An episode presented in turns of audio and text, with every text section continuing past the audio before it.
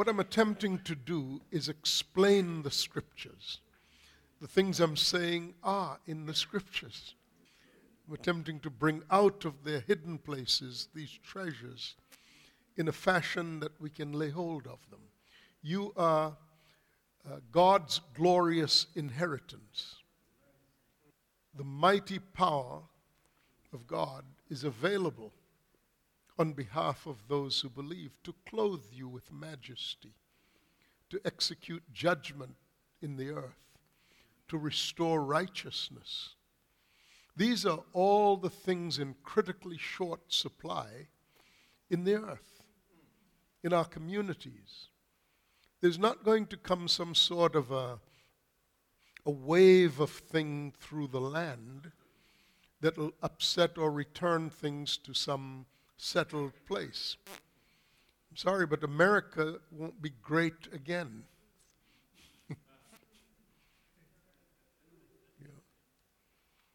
There is an order, a divine order, that results in these conditions.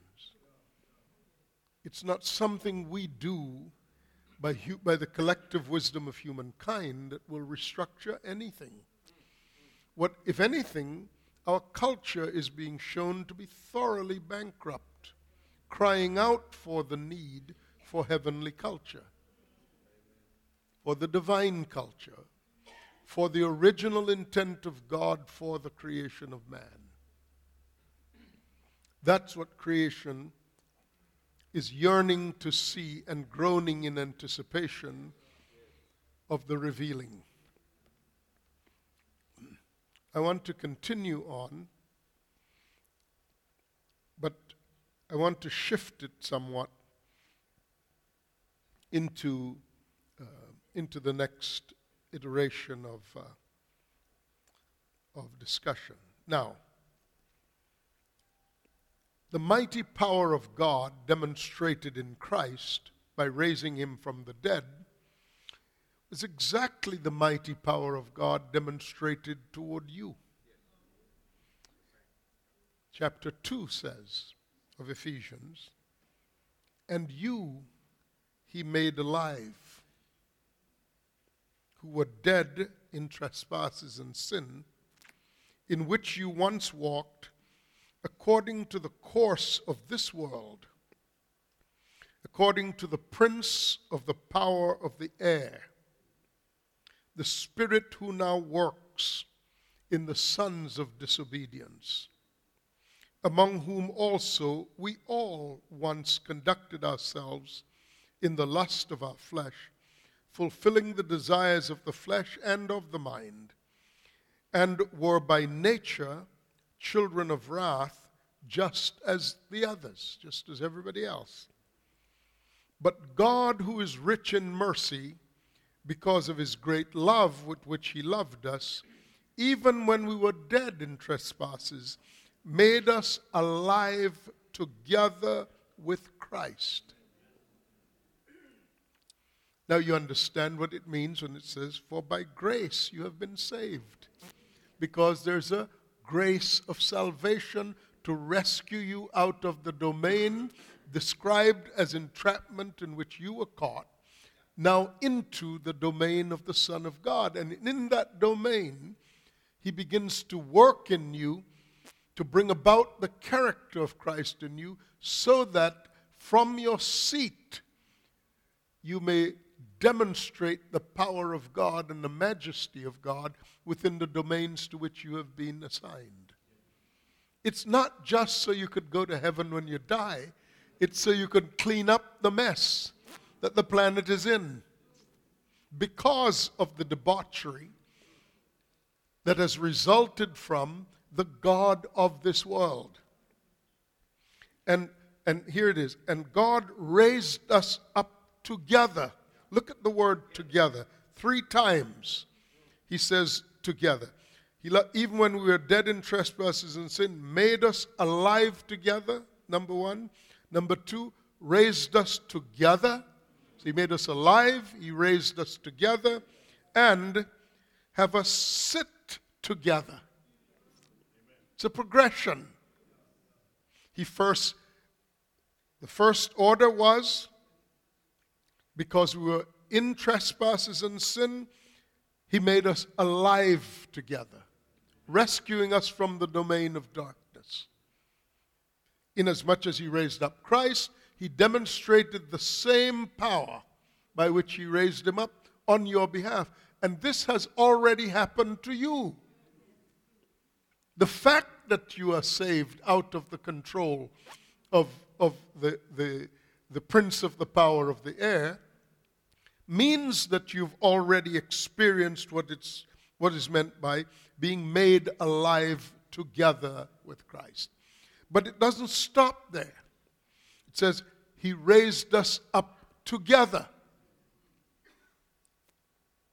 And He made us sit together. Raising us up together is to say He raised us up in the same manner in which He raised up Christ. And there, that's not about saving you,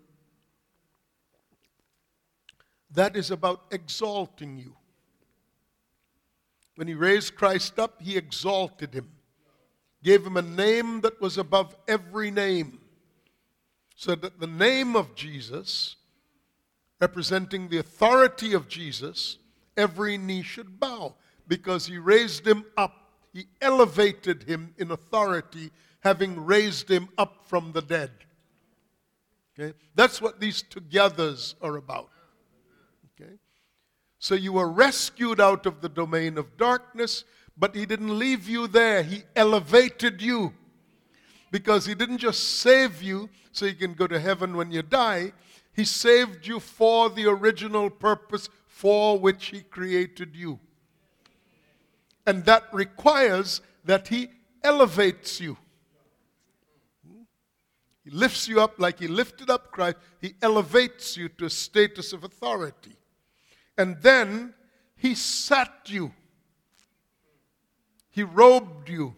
He invested you in the same sphere of authority with which he raised up, invested, and established Christ. I have to tell you, when I was studying this, it struck me I had read this any number of times and never saw three togethers representing a progression. Perfectly consistent with the intent of God in restoring the original lost estate. If you were, if you were, if you had abandoned the estate because you were in a state of dereliction and death, the first thing he has to do is raise you up out of it, reposition you in the kingdom of God. That's salvation. But that's not all. He had to reclothe you with the requisite power and authority. He had to exalt you, lift you up out of that, which is exactly what we do with sons fathers, this doctrine of fathers and sons has to do with how the fathers become the instrumentality by which God elevates sons who were once not a people. Someone has to go before you. You can't elevate yourself no more than you could raise yourself up from the dead, no more than you can seat yourself in the high places of authority. God has to do this. This is God's glorious inheritance in the saints. This is the working of God's mighty power on behalf of those who believe. All this from God. The point is, pardon me, this is God's intent. This is not our idea. None of these things could we accomplish on our own. Apart from me, Jesus said, you can do nothing.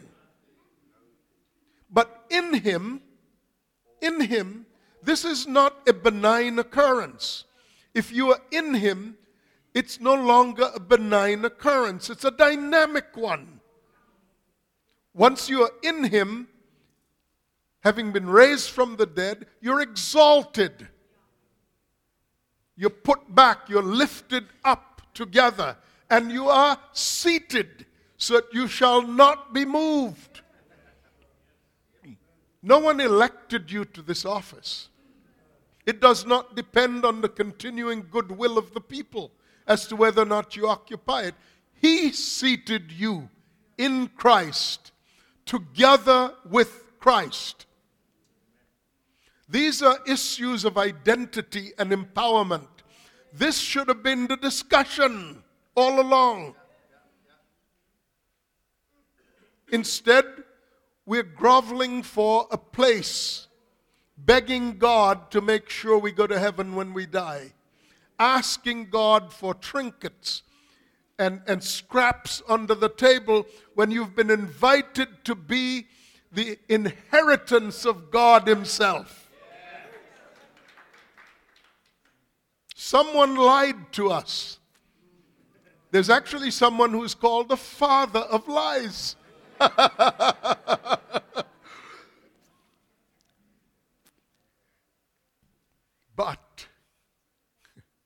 there's, a, there's, there's an old movie called uh, Independence Day. And there's this one scene in which this fighter pilot um, uh, goes, he's, he's flying his jet up, and he presses the button and uh, to launch the missile up into the spacecraft, and the missile doesn't, uh, doesn't fire. So, but the, the bomb is activated, so he points the nose of the aircraft straight up into the, the, uh, the, the, the, the, foreign, the, you know, the alien craft, and in a blaze, in a, in a Valkyrie-like uh, finish, he said, "Hey guys, I'm back."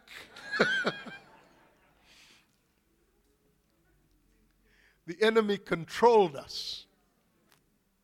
But I want to show you the scripture from Ephesians 3.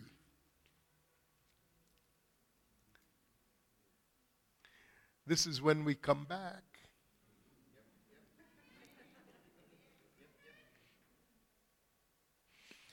So uh, I want to read from verse 8. There was a power given to me, or grace given to me, Paul said, describing himself as the least of all the, the brethren, to make known the unsearchable riches, make known to the Gentiles the unsearchable riches of Christ.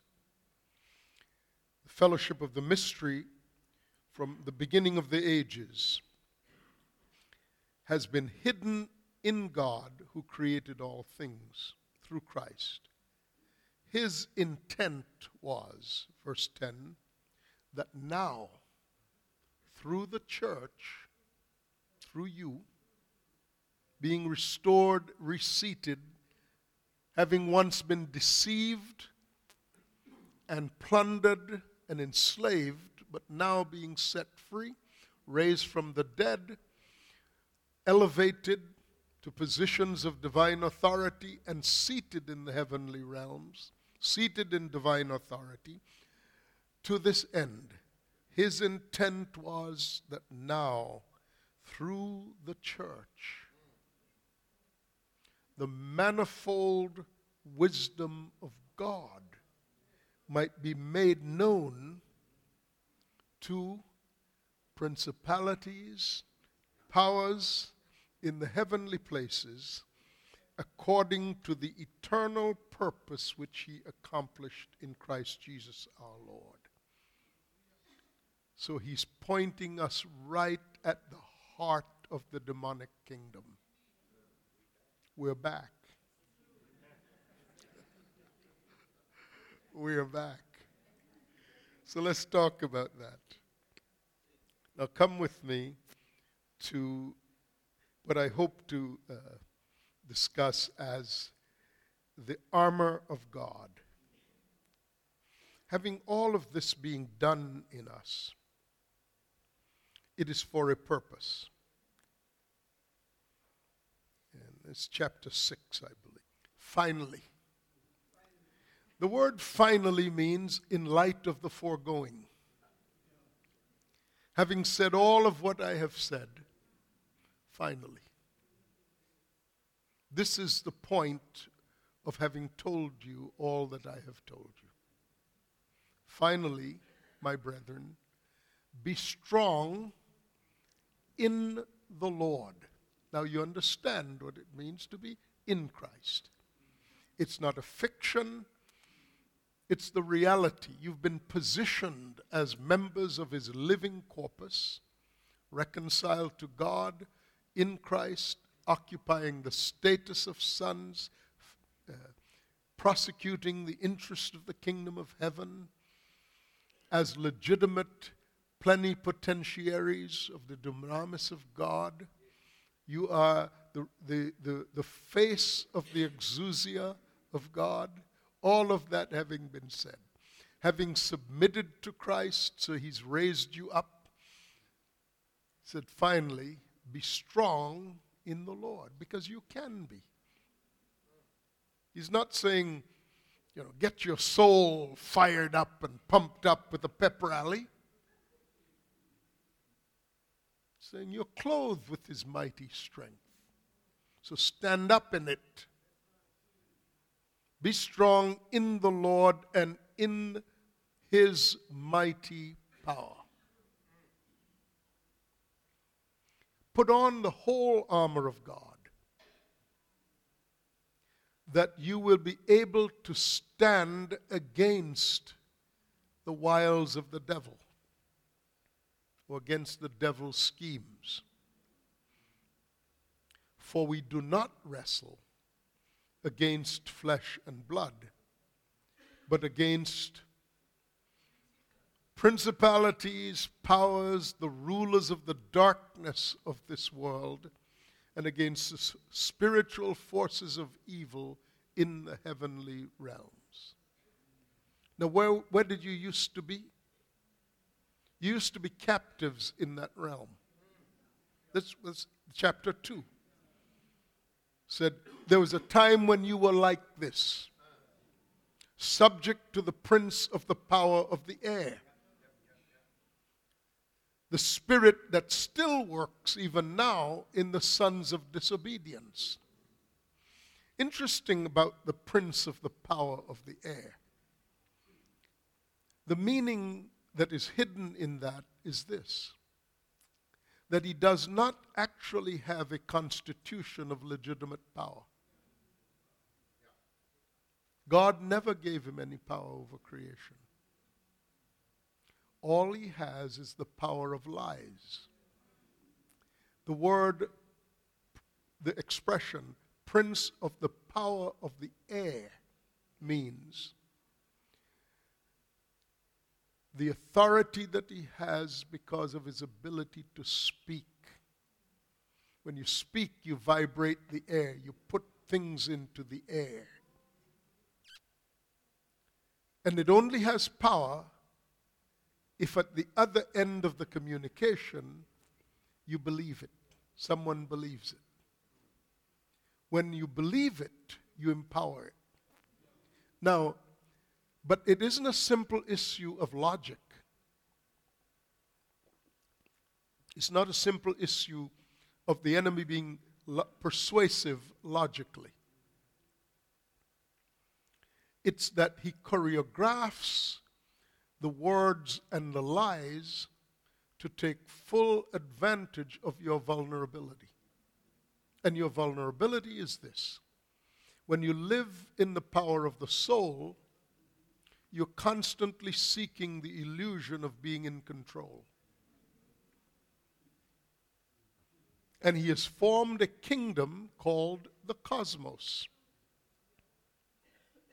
The prince of the power of the air, whose kingdom is considered the world. Now, the world over which he is the creator, the krator, the cosmo of which he is the krator, the, ex- the, the, the one who exercises power, therefore the term cosmokrator, the God of this world. It's a world of systems. that are designed to create the illusion of giving you control over your circumstances by the management of these systems. That's the world that we're told not to love. Do not love the world. But it's the same word for God so loved the world. Same, same exact word, cosmos, because it's a different application. You know, I've been traveling in the world, but someone may live in their own world. Same usage, same term, but different usage. So they're worlds over which God is the Lord. And there's one world over which He's not, and you should have nothing to do with it. That's the world of systems that are lying deceptions choreographed to take full advantage of what you fear. For example, one of the systems of this world that you're told not to rely on. You can use them, but you must not rely on them because the nature of deception is if you rely on them, they'll break your heart. But if you find yourselves in them, you should be able to navigate by the wisdom of God in them. That's why I think this whole notion of the seven mountains is such a stupid idea. It simply doesn't understand that there are systems of the world. To insert the kingdom into those systems is to subject the kingdom to these existing systems. The kingdom has its own systems. If you, it's exactly what Jesus, what Satan offered to Jesus. Fall down and worship me, and I'll give you the rule of these systems. Jesus said, No, I have my own kingdom. It's not of this cosmos. I'm the ruler of the cosmos. I'm the ruler over the kingdom of God. And your systems are based in lies and deception. And I've come to deliver people out of the control of these systems into the kingdom of God. But you know, I mean, I, I'm exasperated at the ignorance of preachers who, in their rush to become significant, embrace every foolish idea. But you know, when you, when you do not receive apostles, you don't have apostolic doctrine. So you walk in the light of your own understanding. That would be fine if you were the only one walking in it. But leading others into it. And one of the reasons that I am entirely uncompromising is that I don't want to have to deal with the fallout of these ridiculous notions affecting you. I don't hope to change any their ideas, the originators of these nonsensical perspectives. I don't hope to change their ideas about it, but I do hope to rescue you. No, the seven mountains is a bogus notion of inserting the kingdom of God into systems that were developed to exploit your lust. And I'll show you. I'll show you exactly by using an example of this. So, for years, I mean, I was on the, when I was a young man, just out of law school, I talked to a group of people in, in, in, uh, within a circle I was uh, involved with at the time, um, Christian Legal Society. And one of their thrusts was to recruit young lawyers to become part of the judiciary so they could co opt the system of the judiciary in the United States and supposedly rule it for Christ. Now, that's a popular notion. But what is true is this the sovereignty of the United States is not based in the lordship of Jesus Christ. It is based in, by the declaration of the Constitution, in the sovereignty of the people. You're off on the wrong foot because you cannot import into one sovereignty, the sovereignty of the people, the ways of a different sovereign. You cannot.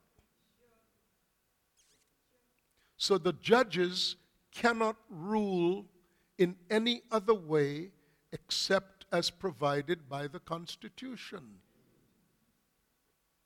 And if they do, they violate the Constitution and destroy the institution of judicial review.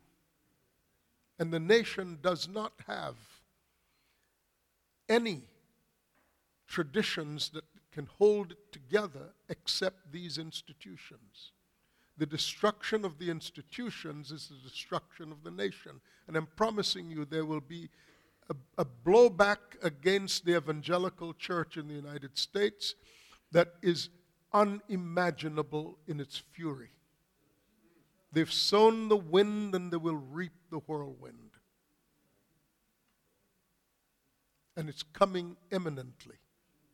But they've been playing fast and loose with the gospel for a long time because they refuse to acknowledge that the kingdom of God is a functioning reality in time.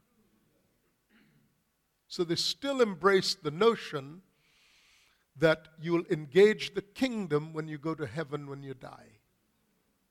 So you have to do good works while you're on the earth so that you can prove it's a very Calvinistic perspective that you're an elect, you're one of the elect because you demonstrate good citizenship on behalf of Christ. Calvin's notion was fallacious.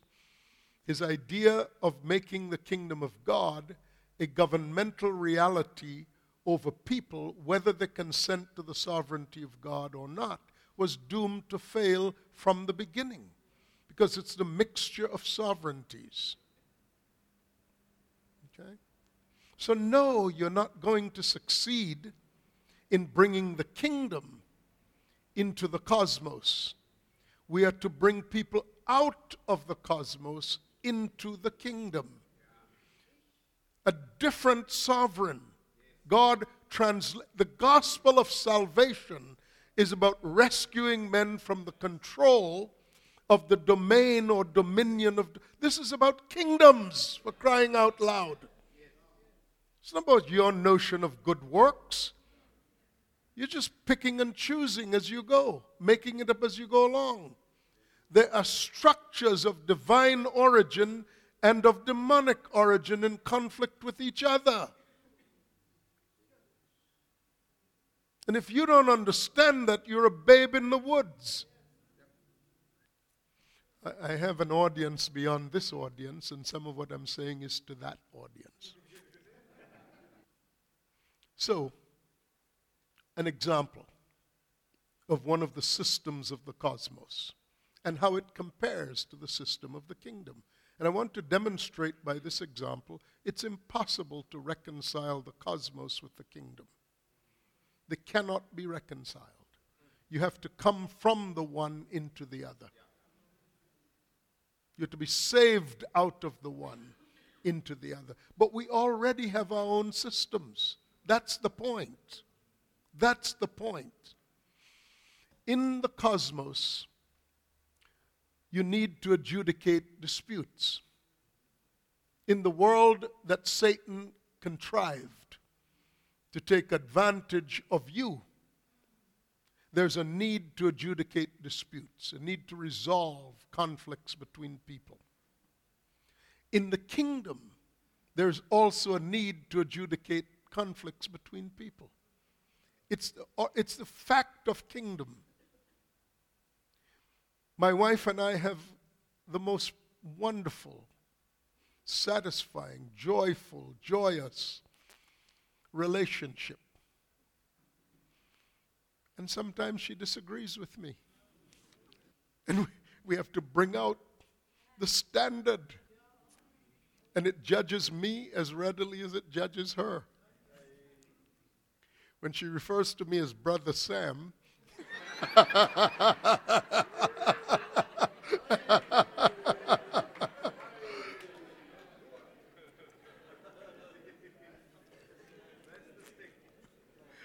I know she, I know she is invoking a different order of relationship. She is such a wonderful girl. I'm telling you. yeah, yeah. She's a delight to me. And she will do it with a twinkle in her eye.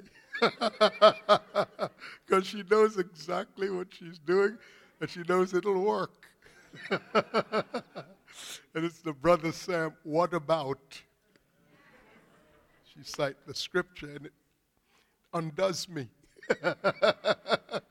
Someone asked me, what is the secret of being, having been married for 43 years? I said, it's simple. Two words. Yes, dear.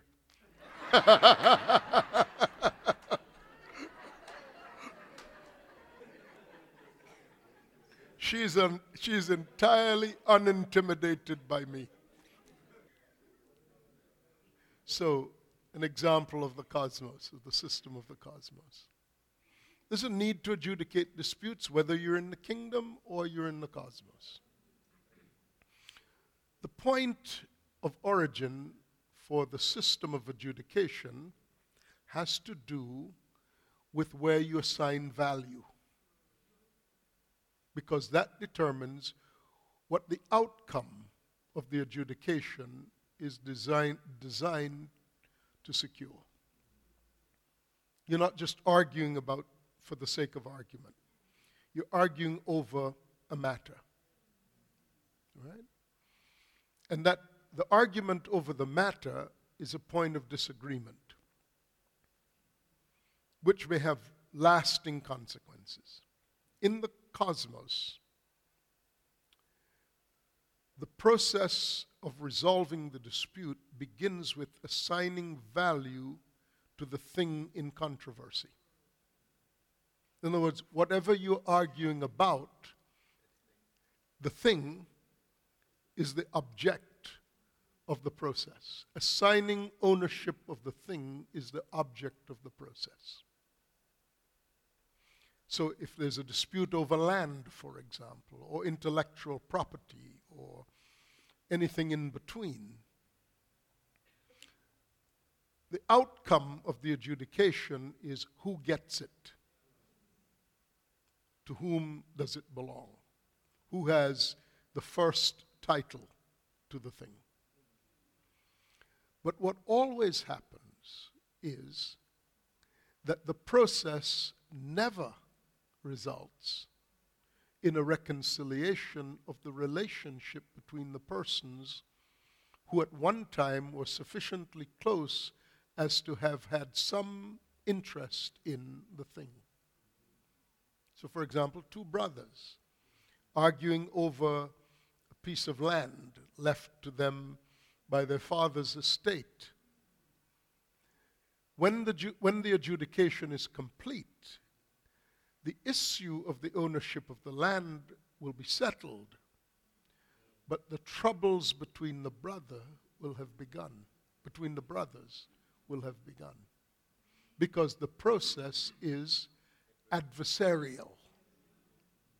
In an, a good advocate in this system not only advances the claim of his client, but shows also why the claim of the, of the defendant is fraudulent.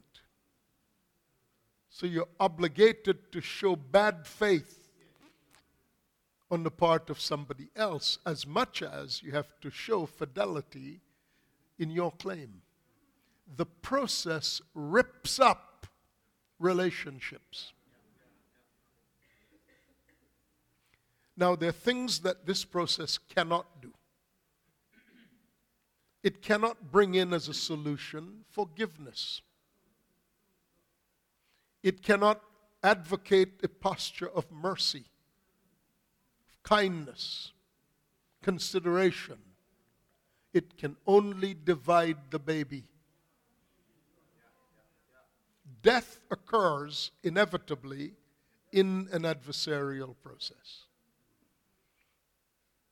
Now, I actually have, I know what I'm talking about in, in regards to this process.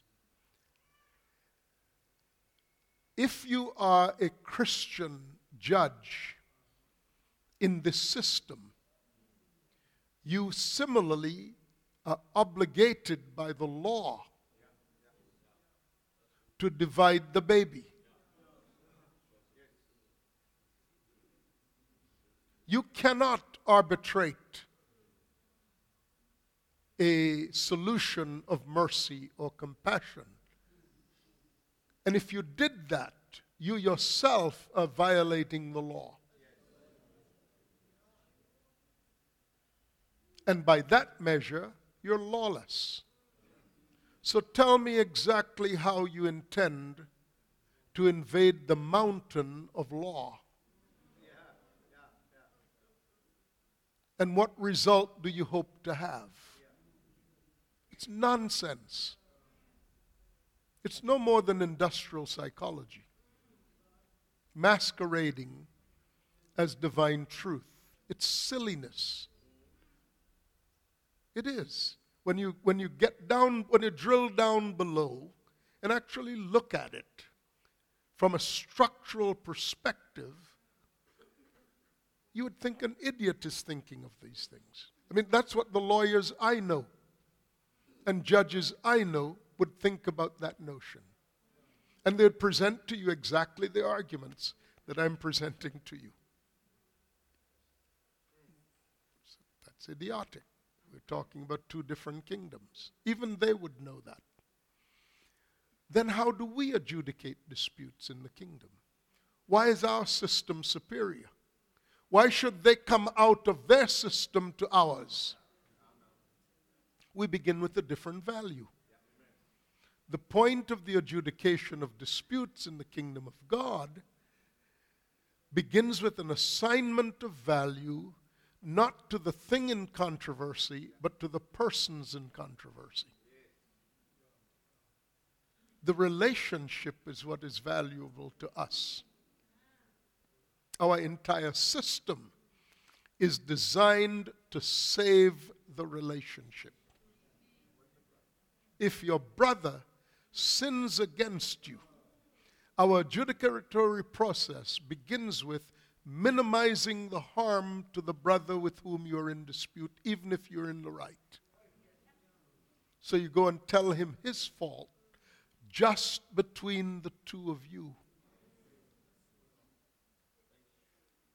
Because at that point, closure may be reached without collateral harm, without long term harm.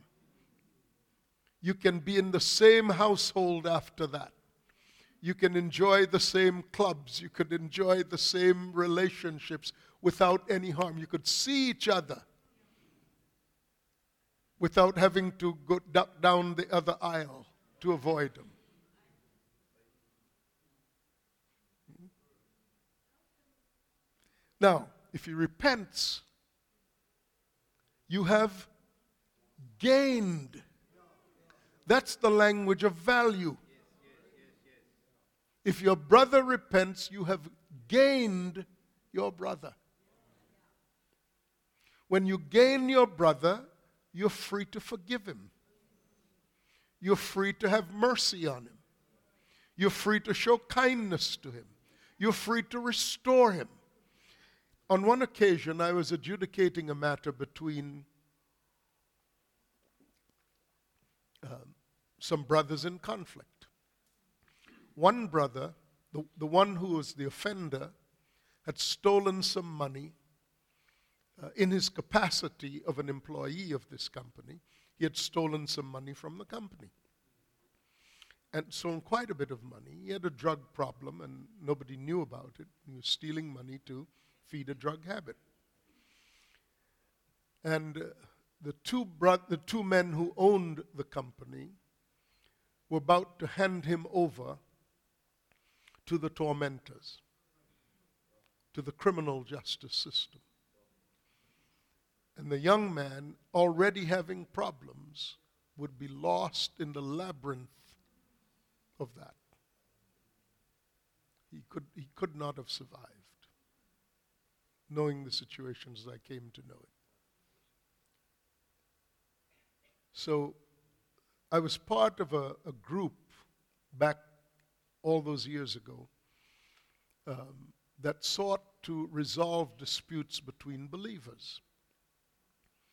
And these three, the two owners and the, and the young man, had heard of us and uh, referred the case to us.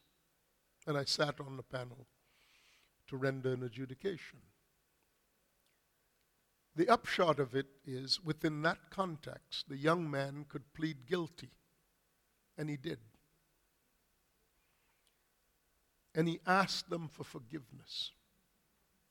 He asked the owners to forgive him. And the way the thing unfolded was stunning. The men reached over and hugged him.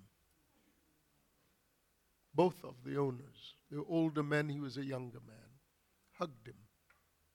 And he broke down and wept on their shoulders. Then I could fashion a solution. And the solution I fashioned and proposed to them, they received gladly. I said, This boy needs fathers. And you're in the position to father him. That's why he has the drug problem, that he's not a bad person. He's the victim of his own deception. So it's not enough to forgive him.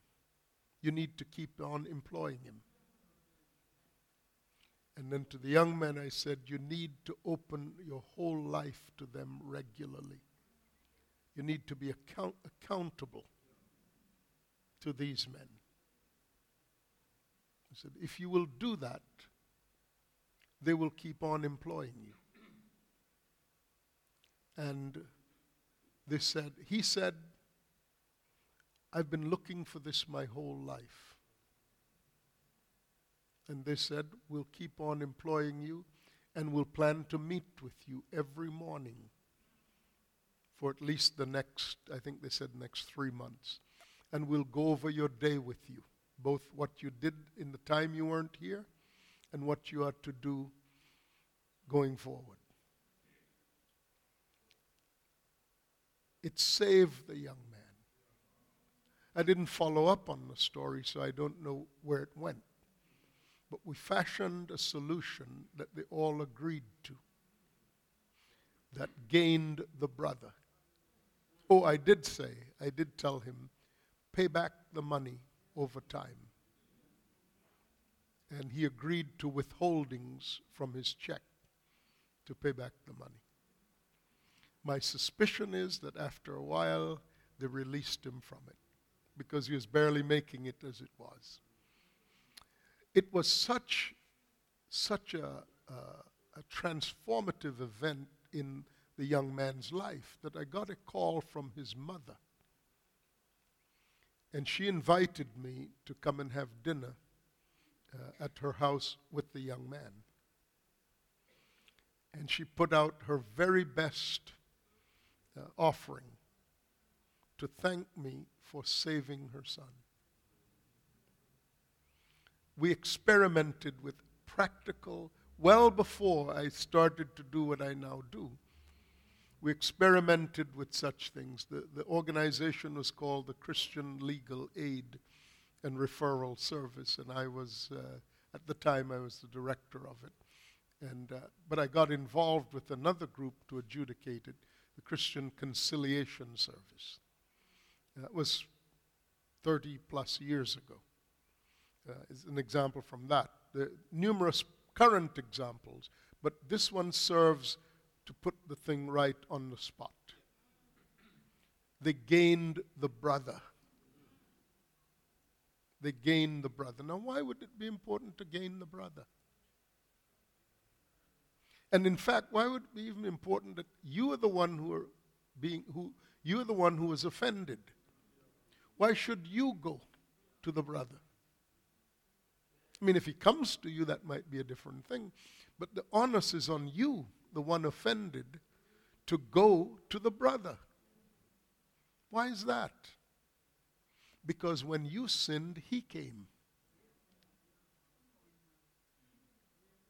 When you were alienated from God, God came. So shall we be like our Father who is in heaven. Ours will save families, will save lives from the ruin and destruction and desolation that inevitably comes from the grinding up process that an adversarial process is. Why on earth would we want their system when we have one that is so vastly superior? The problem is we're not practicing our own system.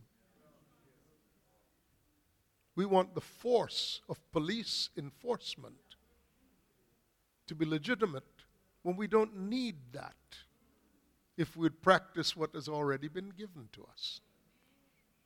So, take up the full armor of God you, so that you may be able to stand against the cosmos. Clothe with the wisdom of God that you might engage the cosmos. And it's not to engage the cosmos to survive, to engage the cosmos to defeat it. Why? Because this is the reason the Son of God was revealed to destroy the works of the devil. And I'm describing to you the primary works of the devil. These systems that entrap people in the deception of their lust, the illusion that you can be in control. The more you believe that, the more attractive these systems are to you. I talked a little bit about the legal system. There's the financial system, the medical system, the educational system, the system of commerce. There, there are these systems, but they are the antithesis of the same systems in the kingdom of heaven. Right? Now, take up, therefore, the whole armor of God so you'll be able to stand and, have, and having done all to stand, verse 14, stand therefore, having girded your waist with truth, having put on the breastplate of righteousness, pardon me, and having shod your feet with the preparation of the gospel of peace. Above all, taking the shield of faith with which you will be able to quench all the fiery darts of the wicked, and take the helmet of salvation and the sword of the Spirit, which is the Word of God, praying always with all prayer and supplication in the Spirit, being watchful to this end with all perseverance and supplication for all the saints.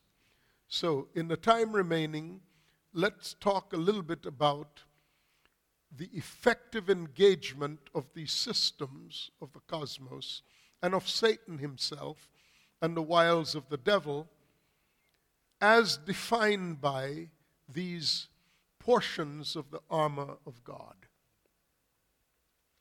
Stand therefore, and I'll move relatively quickly through this because am running out of time, and there's something I want to get to in the last, uh, last two sessions that I have remaining that I think is even more important than commentary on what these systems or what these uh, portions of the armor of God uh, represent. Stand therefore, having your waist, in, in, King James it says, having your loins.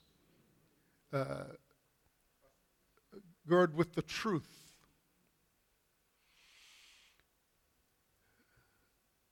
We, we have typically seen this as um, some kind of a belt around uh, uh, it. And we, we've dressed up little children in cardboard cutouts. And that's our understanding. Having your loins gird with the truth. What portion of your body, or what do your loins represent? What comes out of your loins? Your generations.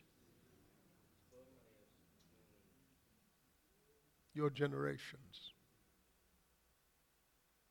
You have an obligation to, your, to impart to your generations the things that you have learned that are the truth. Paul said to Timothy, Things you have learned from me among many witnesses, commit to faithful men who will be able to teach others also. The kingdom of God represents a multi generational reality. We do not need that every generation should start over. Because if we do, we're constantly losing ground.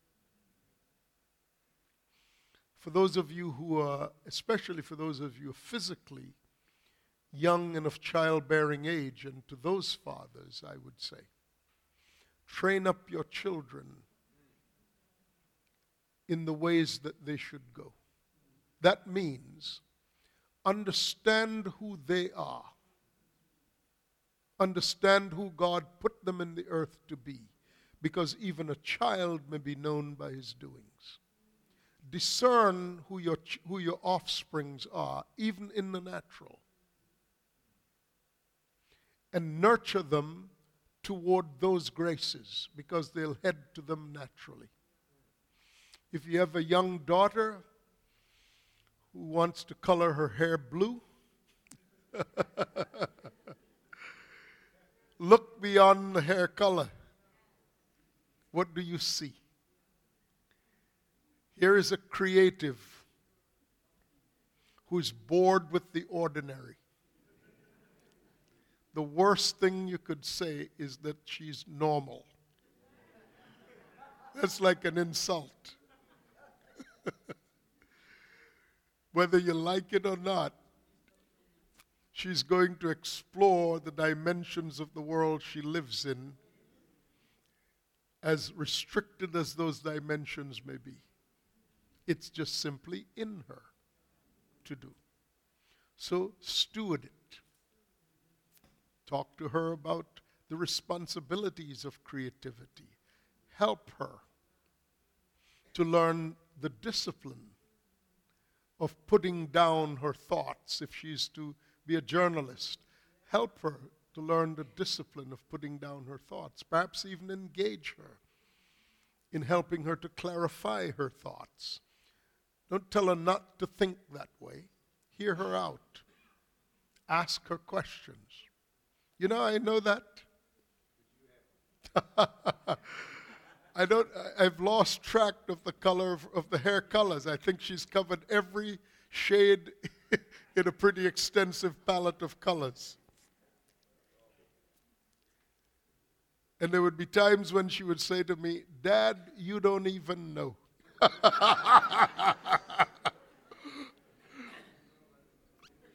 I think all young people at some point have no idea where old people came from. They think old people are an original creation there's a hole in the earth from which old people come up, and the first thing you see are gray hairs. In fact, one, one time I was actually meeting a group of young people, and I said to them, with all that sort of pretended seriousness, I said, uh, Do you know where old people come from? And as they would say, and they were like, No. and I was like, From, from young people. And they said, Oh, man.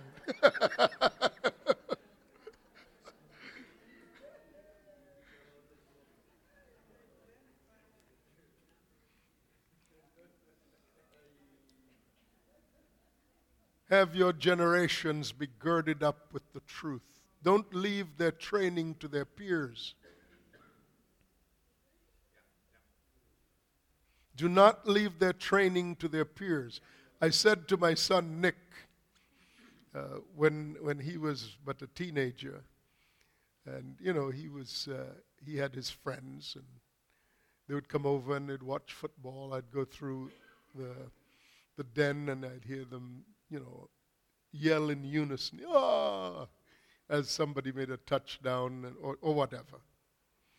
And uh, on an occasion, Nick was always a very compliant child, but on occasion, he, he, the sap rose in him. And I, I said to him, I said, Son, I do not have the option of being your father, but I do have the option of being your friend. And I do not choose to swim in the same fetid pools of shared ignorance as you and your friends. That, that became a standard statement in our house. Swimming in the same shared pools, or sim- swimming in the same fetid pools of shared ignorance became a, st- a standard amongst us. I said, if, it'd be nice if I could be your friend, but not at that price. But I always will be your father and my generation. Entrust to your generations the truth of sovereignty. I love what the Vargheses are doing with their sons. I tried to do the same thing with my own children when they were growing up. They're raising their children to be rulers. And their children are behaving like rulers. They're very respectful but they are fun, especially the younger, Stephen. And Stephen was fond of saying, you know, when he would choose a, an expensive hotel or, or something like that, he would say, You don't know who my father is. when, my chil- when my children were young, uh, they were leaders in the high school band. And they often had to call meetings off campus with the rest of the marching band. And uh, I told them, I said, whenever you need to have a meeting off campus, and usually over lunch, I said, whenever you need to do that, you let me know. Because I will put money in your account so that these kids who come, if any of them cannot buy their lunch, don't let them sit there and say they're not hungry while you rest of you are chewing hamburgers and pizzas. Invite them to eat on your dime, and I will fund you to do that. I was teaching them how to rule. My children have never known, never not known how to rule because they knew that the Father would provide the economy for them to rule. They simply had the responsibility to rule. Listen, it's not accidental. Fathering is an intentional process that ensures the generations.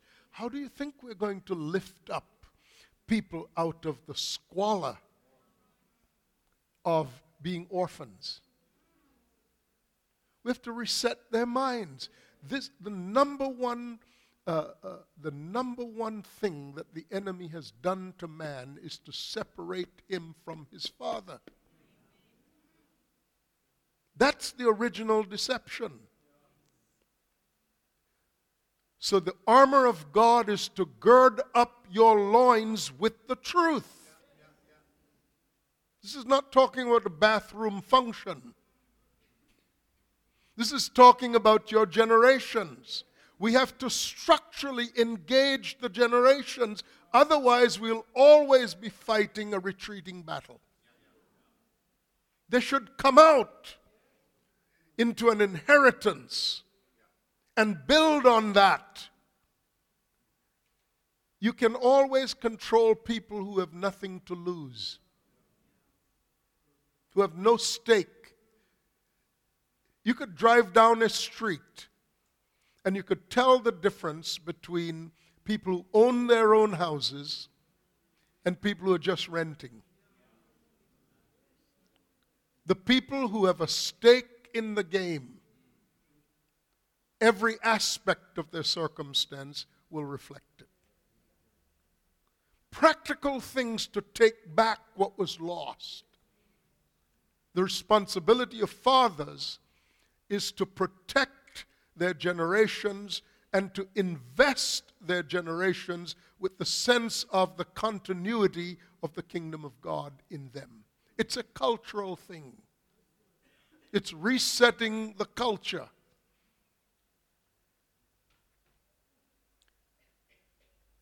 Let me quickly, uh, the time is gone, so I'll stop here.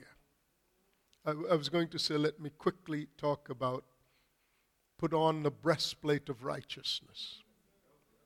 Um, I will say only this. I will say only this. A breastplate covers both the front and the back.